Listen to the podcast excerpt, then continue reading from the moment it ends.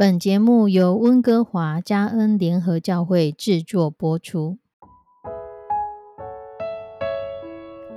欢迎收听幸福时光。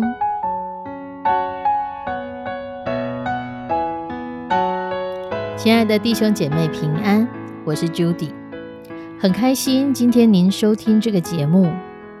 愿我们生命中的每一天都浸泡在上帝的恩典大能中，明白神要在我们生命当中的旨意，从神支取我们身心灵所需的一切养分。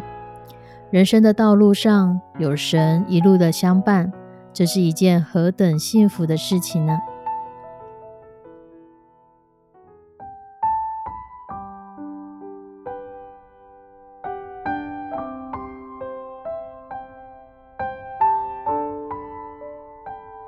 亲爱的弟兄姐妹，你都如何看待老年人呢？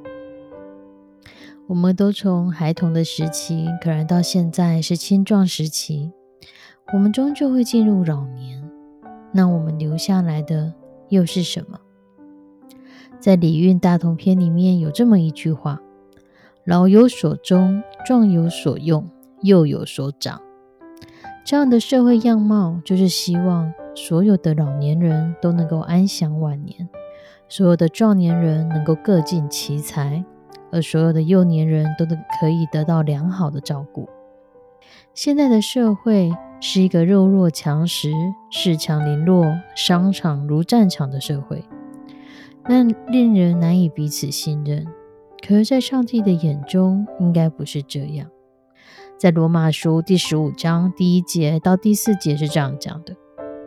罗马书第十五章第一节：我们坚固的人应该担当不坚固人的软弱，不求自己的喜悦。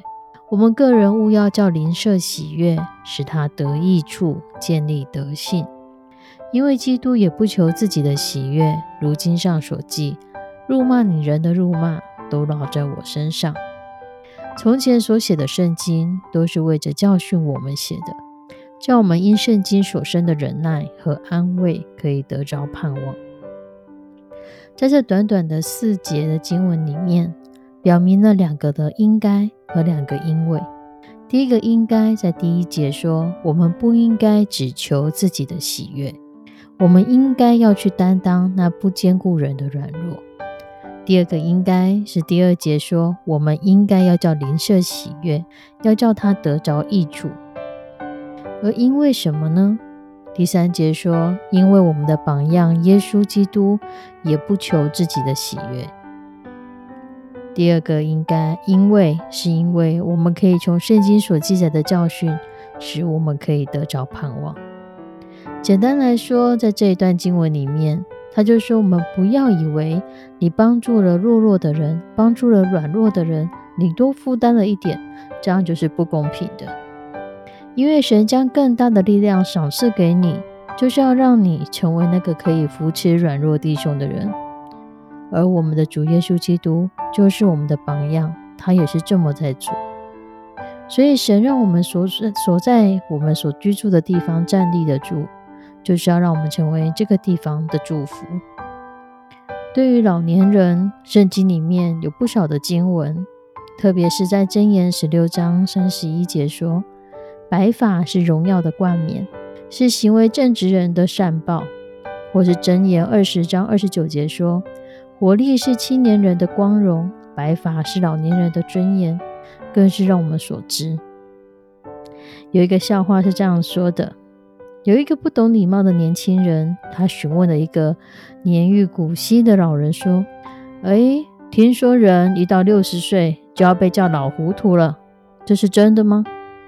是的，这个老人不加思索的回答：“是的。”不过，二十岁的驴子比六十岁的老人更加糊涂，没有用。在诗篇七十一篇里面，有一个老诗人祷告说：“现在我年老发白，上帝啊，求你不要丢弃我。”这样的诗句里面有一种历经沧桑的美感。可是，在仔细阅读后，背后又有多么令人心碎的难处？老人问题可以说在现在是普适性的难题了，特别是在这个注重实用性的功利社会里面，一个没有工作能力的老人家也会把自己贴上一个“菠萝音”没有用的标签贴到自己身上。如果子女又因为工作繁忙或是其他的因素，老人生活在孤单与寂寞当中，似乎就成为了必然的宿命。有人就说。孤单、寂寞、没有用，这三个会是人生晚年中绝对不会缺席的三个朋友。如果真的是这样，那我们过年的时候，我们跟老人家说的吉祥话“假跟空假巴黎”，就是希望老人家可以活到一百二十岁。这其实也就不会是什么好的祝福的话吧。有一句话是这样说的：有一些东西因为有价值。所以有人爱，有一些东西是因为有人爱，所以它有价值。有东西因为有价值，所以它有人爱；有些东西因为有人爱，所以它有价值。在基督教的信仰中，上帝对我们的爱从来就不是因为我们多有价值，而是因为神他先爱了我们，所以我们变成了有价值的人。所以，有价值与否是在于持有者拥有这个东西的人，他用什么样的态度来看待它。我想，对于老人家来说，或许最在意的，也就是自己是否还有价值，会不会觉得自己已经老了，所以我不老鹰啊？可是上帝并不是这样看，因为人的价值并不取决于你是几岁。你可以赚多少钱，或是你的身体状态如何？你的身体状态、你的身体机能不会影响你自身的价值。我们的价值在于上帝看你看我是宝贵的。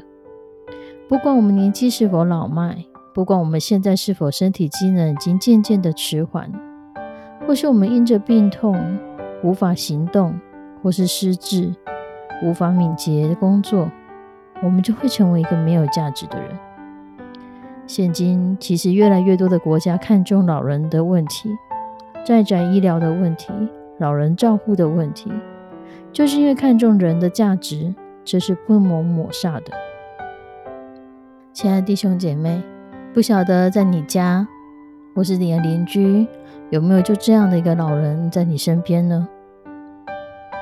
让我们用神的眼光来看待他们。